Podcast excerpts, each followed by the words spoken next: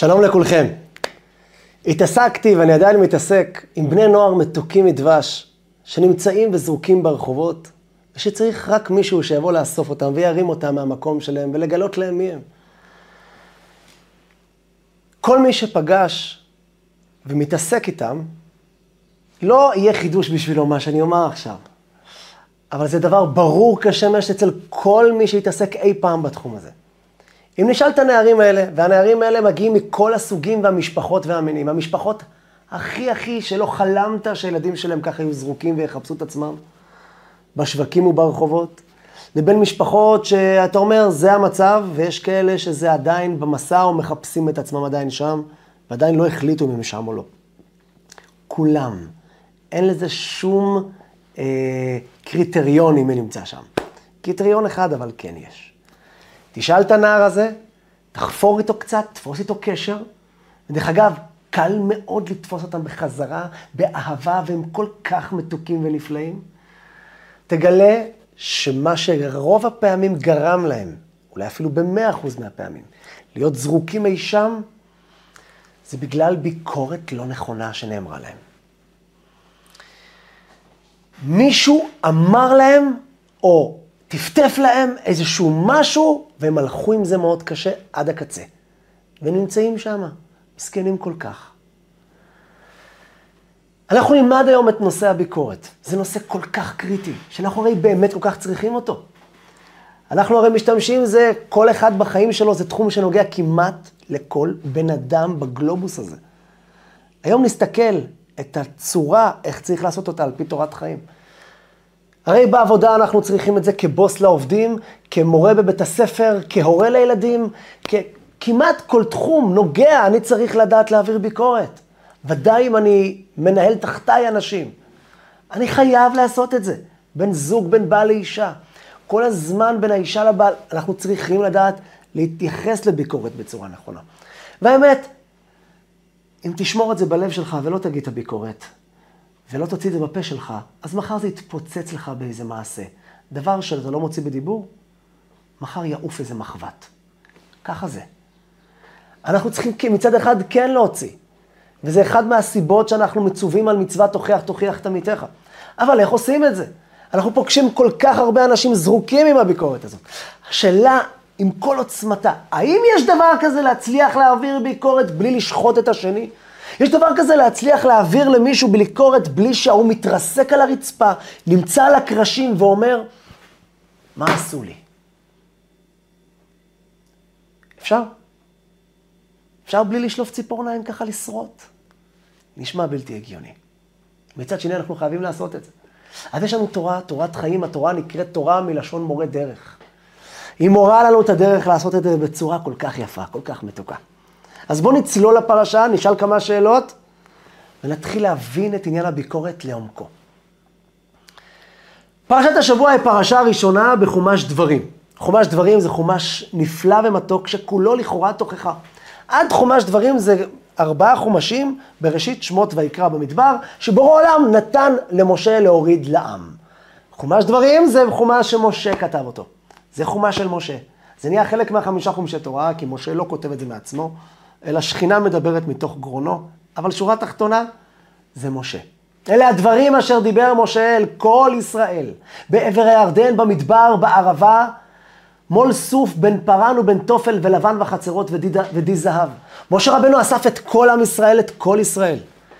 הוא הולך להיפרד מהם. מדובר על סוף תקופת המדבר, שנת בית אלפים תפ"ח. 40 שנה לפני, בית אלפים תמ"ח, הם יצאו ממצרים. עברו מסע קשה וארוך, ביניהם עליות, מורדות, נפילות, משכן, חטא המרגלים, קורח, בלאגן. בזמן הזה, משה רבינו לא עשה את מה שהוא עשה עכשיו. מה הוא עשה עכשיו? הוכיח את עם ישראל. הוא אסף את כולם ונתן חומה שלם של תוכחות. חזר איתם במסעות אחורה מה היה, והתחיל להגיד להם, פה עשיתם ככה, פה עשיתם ככה, פה עשיתם ככה. והשאלה זועקת לשמיים. ריבונו של עולם, משה, היה לך מה להגיד? מגיע ביקורת לעם ישראל?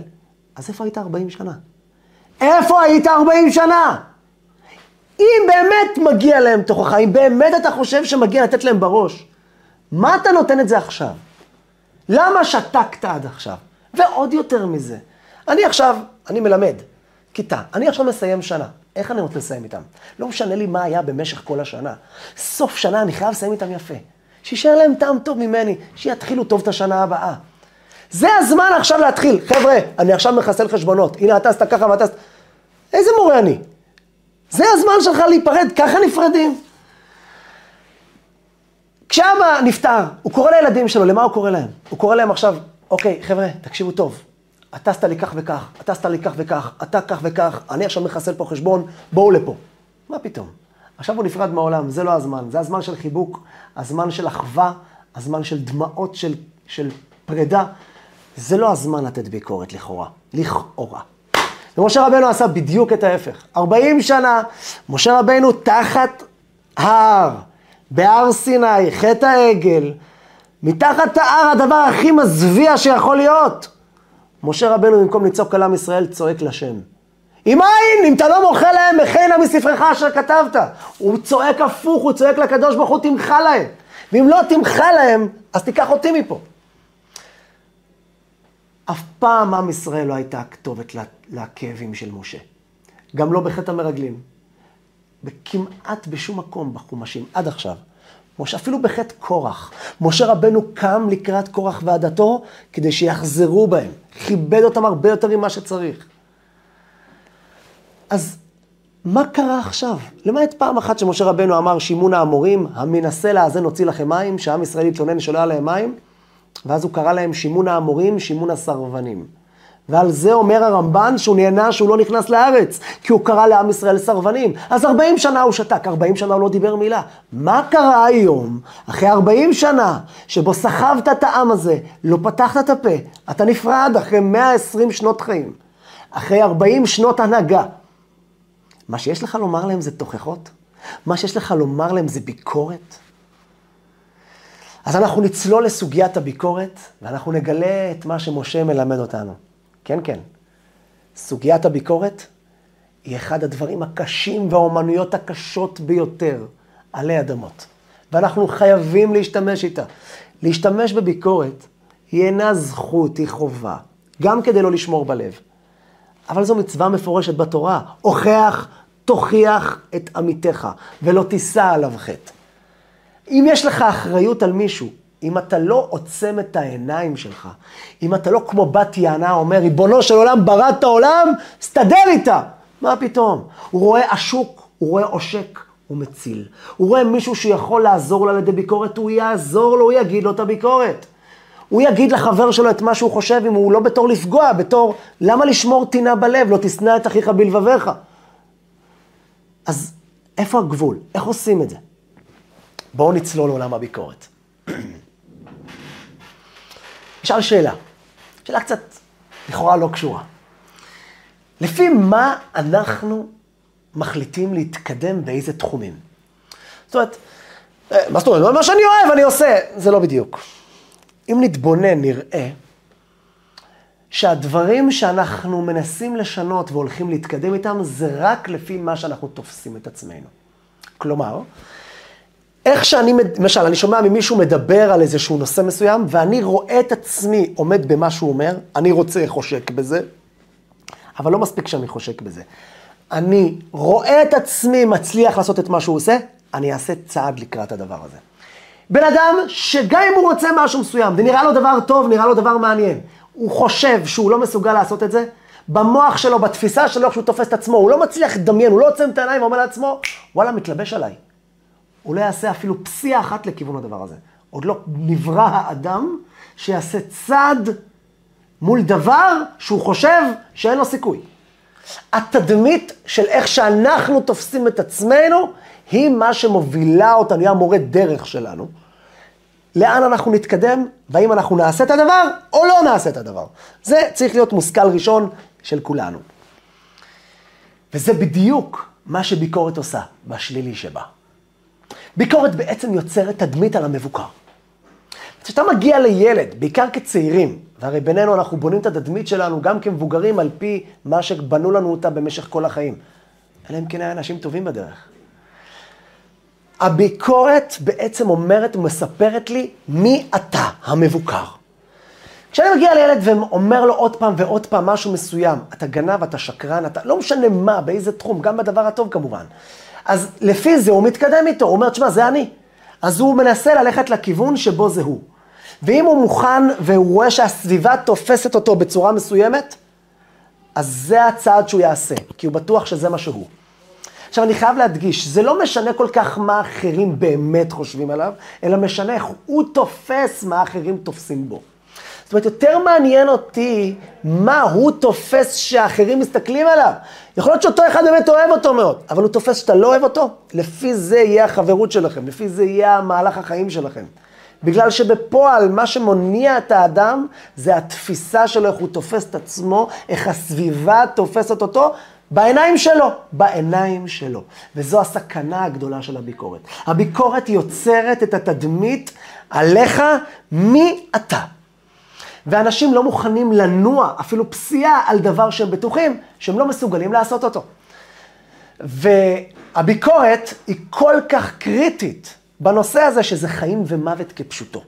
זאת אומרת, אתה יכול להפיל בן אדם לקרשים למשך עשרות שנים, בגלל תדמית שיצרת והדבקת לו לפרצוף. וכן הפוך, לקדם אותו כל החיים שלו בגלל התדמית שהדבקת לו לפרצוף.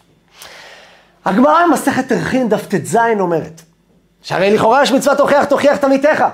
אבל אומרת הגמרא כמה תנאים לפני 1900 שנה, לא 2022 בדור המפונק שלנו, לפני, אלפ... לפני קרוב לאלפיים שנה. אומרת הגמרא כמה תנאים, תמהני אם יש בדור הזה מי שיודע להוכיח. זאת אומרת, לכאורה אין מישהו שבאמת מסוגל לדעת איך להוכיח, כי זה אומנות. יש כאלה שאומרים שמה, תמהני אם יש בדור הזה מי שיודע לקבל תוכחה. אבל האמת, שזה די מקביל. כדי שיהיה מישהו שיודע לקבל תוכחה, הוא צריך מישהו שיודע לתת לו את זה. וכדי שיהיה מישהו שיודע לתת לו את זה, אומרת הגמרא, תמהני אם יש בדור הזה. כי זה חתיכת אומנות. כמו שאמרנו, זה יכול לפרק בן אדם לקרשים, אבל עד הסוף. בגלל שמישהו אמר לו את הביקורת בצורה הלא נכונה שלה. לא רק בצורה הלא נכונה שלה, אלא באופן שבונה אותו לקרשים, לתהום. מכניס אותו, מקבע אותו שם ואומר לו, זה מי שאתה. זה הסכנה הגדולה של הביקורת. זו הסכנה העצומה שאתה מעביר ביקורת על מישהו בצורה הלא נכונה שלה. אז איך מעבירים ביקורת?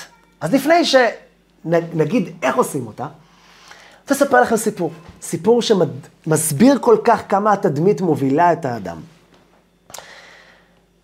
באחד השנים בו לימדתי בכיתה, קיבלתי כיתה, שתמיד אני מקבל איזשהו דוח כללי כזה, קו כללי כזה, כל אחד, לא כל אחד, אבל קו כללי על הכיתה, לפעמים גם במקרים ספציפיים. אחד מצוות ההוראה, ועוד כמה אומרים לי, תקשיב, אתה רואה את הילד הזה? אתה יודע, לא מרוע כמובן, אומרים את זה בצורה הכי כיפית ונעימה וטובה, אבל תשמע, הוא סתום. בלוק. אטום. לא מבין. ילד טוב, יושב על הכיסא, מחילה, זה כבר מילים שלי, כמו עציץ. הוא יישב בצד, לא יפריע לך, הכל טוב. הוא לא מבין מה אתה מדבר. אנחנו לומדים דברים קצת עמוקים, גמרא, תלמוד, שזה דברים של אנשים מלפני, מושכלות של לפני אלפיים שנה. יש שם סברות עמוקות להבין דבר מתוך דבר, בניין על בניין, קושיות, תירוצים, פירוקים, פרחות, שאלות ותשובות. והוא פשוט לא יבין אותך. אז אה, אל תבנה על הנושא הזה, ופשוט, אתה יודע, דברים אחרים, שיהיה לטוב, שיתפלל טוב, ש... לא יריב עם חברים, שיהיה בן אדם. וככה קיבלתי אותו. מאוד הפריע לי ככה המצב. וואו, איזה מסכן. ביום הראשון שלמדתי, באמת ראיתי שהוא בוהה בתקרה. וזה כל כך הפריע לי, אמרתי, בואנה, ריבונו של עולם, מה, אי אפשר לעשות איתו כלום? זה המצב. החלטתי שאני עושה עבודה. עבודה לא איתו, עם עצמי. החלטתי, מה פתאום? אני לא יודע מה סיפרו לי, אין לי מושג, אני לא מכיר אותו. מבחינתי, הוא הגאון של השכונה. מי אמר שלא? לא יודע מי הוא. אני מפה מתייחס אליו כגאון. למחרת, בלימודים, התחלתי איזשהו קטע בגמרא, בתלמוד, והסברתי עם איזה סיפור, וניסיתי לפתוח עם הילד איזה דיאלוג. הוא מאוד היה נבוך כזה, מה אני פונה אליו בכלל? היום השני של הלימודים, לא נעים כל כך, אבל הכרחתי את עצמי ואותו, יאללה, פתחנו את הדיאלוג. ככה שאלתי אותו שאלה, שתיים, הוא התחיל לענות לי, ככה, ככה. פתאום, ככה על מה שאני מדבר, ככה הוא ככה פתח איתי איזה עשר דקות, לא יודע כמה זמן, שאלתי שאלה. הוא שאל את השאלה, באמת, מחילה מכבודכם? לא קשור. אין קשר בין מה שאמרתי למה שהוא שאל. ממש לא מובן איך הוא הבין בכלל את מה שאמרתי ככה. לקחתי את השאלה הזאת, עצרתי את הכל. אמרתי, וואו, וואו, איזה קושייה. אני לא מאמין. עצרתי את הכיתה, עצרתי את השיעור, ופשוט התחלתי לחזור על השאלה שהוא שאל בזווית קצת שונה. הוספתי לה קצת נופך מהצד, נופך מפה, וככה הכנסתי, יצקתי בתוכו את המילים שהוא אמר, ויצאה שאלה בומבה, באמת שאלה.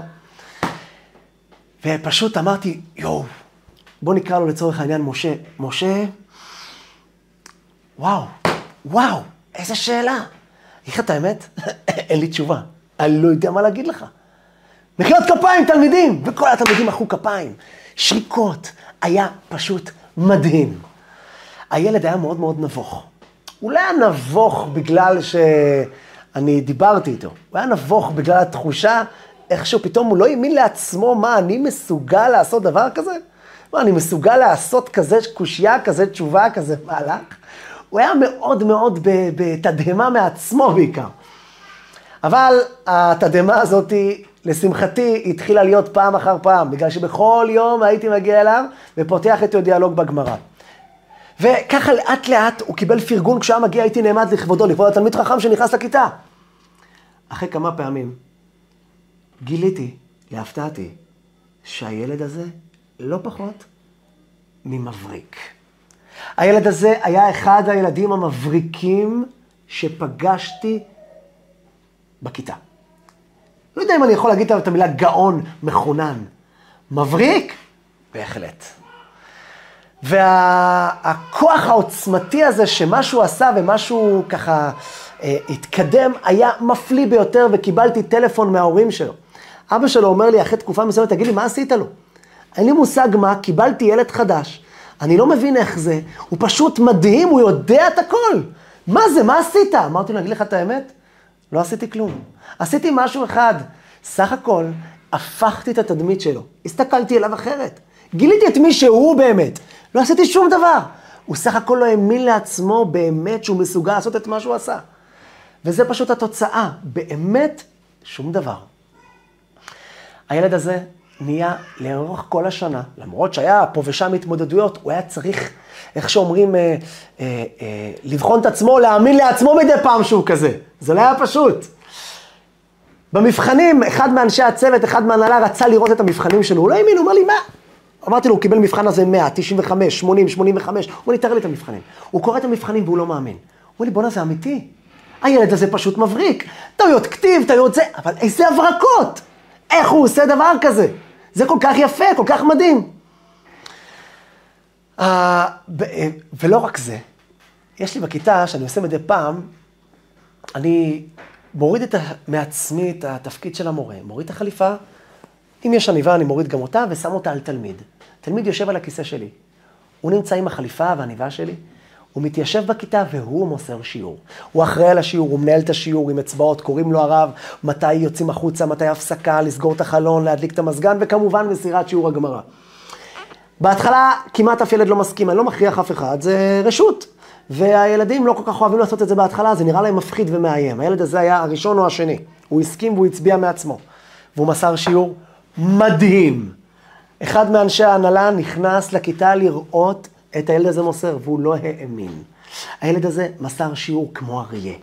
ילדים שאלו אותו שאלות, ילדים הצביעו, והוא התייחס לכל אצבע, והוא פירק, ענה, שאל, ערכי ופיר... וסתר. לא יאומן כי יסופר.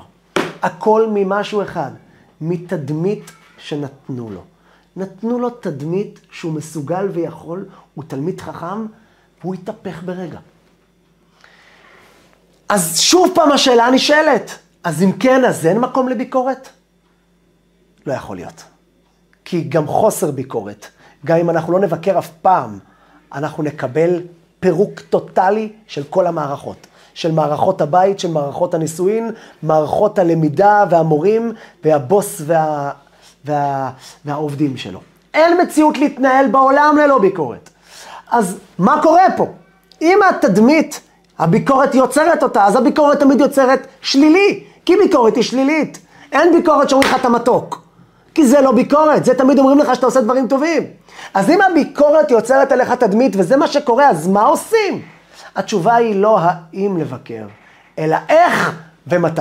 אנחנו לא נצליח להקיף את כל הנושאים של הביקורת עכשיו, אבל נוכל לפחות לגעת בכמה קווים מנחים, לפחות באיך, לפחות במתי. נתחיל, נצלול פנימה. אומר רש"י, על הפסוק אלה הדברים אשר דיבר משה אל כל ישראל בעבר הירדן במדבר בערבה מול סוף בן פרן וכולו וכולו 11 יום מחורב אחרי הכותו את סיחון מלך האמורי אשר יושב בחשבון ואת עוג מלך הבשן אשר יושב בעשתרות באדרי. רש"י נותן לנו פה כללים מיוחדים לביקורת. כללים של מתי, לא איך. איך עושים ביקורת? שתי כללים. שתי כללים לאיך לעשות ביקורת, וגם את זה רש"י ילמד אותנו ברמזים. הרי בוא נחשוב, למה אנשים כל כך לא אוהבים לשמוע ביקורת? אנשים לא אוהבים לשמוע ביקורת, בגלל שבעצם באיזשהו מקום זה שם אותך עליונות עליי. אנשים לא אוהבים, מרגישים כאילו אתה... הרבה פעמים, דרך אגב, אנחנו גם מבקרים בדברים שאנחנו נכשלנו. נבדוק את עצמנו, על מה אנחנו מבקרים את הילדים שלנו? על מה שאנחנו רצינו להיות כל כך טובים בהם ולא כל כך הצלחנו. וכשאנחנו רואים את הילד ממשיך את הדרך שלנו, כביכול, את המסורת מבית אבא של חוסר ההצלחה בזה, אנחנו מתפוצצים. אנחנו רוצים שהוא לפחות הוא, הוא לא ימשיך את מה שאנחנו עושים. אז אנחנו מנסים לעצור את המצב. בסדר, אז זה עוד נושא. כלל ראשון בביקורת, כמה שפחות. כמה שפחות ביקורת. כמות קטנה מאוד. וכשאני אומר כמות קטנה, אינני מתכוון רק לכמות הביקורת שאתה אומר בפה, אלא לכמות הדברים שאתה מוכן לבקר אותם. זאת אומרת, כמה קווים אדומים יש לך בבית? 100? אז זה אומר שכל היום הבית שלך זה שדה קרב. שדה קרב אחד גדול. יש לך 20 ילדים בכיתה, ונתת להם 13 קווים אדומים, פחות או יותר, כל ילד יעבור לך על זה שמונה פעמים בשנה, ויש לך שנה שלמה של מלחמות וקרבות אינסופיים. לחנך, אתה כבר לא. הפסדת את המערכה עוד הרבה לפני שהתחלת. עצם זה שיש לך 13 מצבים שזה קו אדום, חוק בל יעבור, אכלת אותה. זה לא יצליח לעולם. הביקורת, הכמות שלה, לא רק כמות, כמות הפעמים שאני מבקר או מה אני אומר, אלא כמות הדברים שאפשר לבקר עליהם. הכמות צריכה להיות מינורית. שתיים, שלוש, ארבע, מקסימום קווים אדומים במקום שבו אתה נמצא. יש עוד דברים שהם אולי לא נוחים, לא טובים, לא על זה אנחנו שמים את הקווים האדומים שלנו. הקווים האדומים חייבים להיות באופן שאני יודע שהקווים האלו ואין בלתם. שלושה, ארבעה או שתיים. כי אם אתה תעשה יותר, אז הביקורת שלך תיצור תדמית. כי כמו שאמרנו, ביקורת יוצרת תדמית. ואם עשית 13 קווים של אדומים, אז אתה שנה שלמה על 13 קווים תילחם, ו-13 שנים יצאת תדמית ותוויות על אלה שעברו לך אותם יותר מדי הרבה פעמים. כלל שני, אנחנו עדיין באיך, לפני המתי, עוד שנייה נצלול ברש"י. כלל שני, איך? רק בדבר שאתה במאה אחוז, לא 99.9.9, מאה אחוז שהמבוקר מסוגל לשנות את מה שאתה רוצה. אם יש אלפית האחוז, אחוז אחד, שהבחור צ'יקו הילד או הנער לא מסוגל לעשות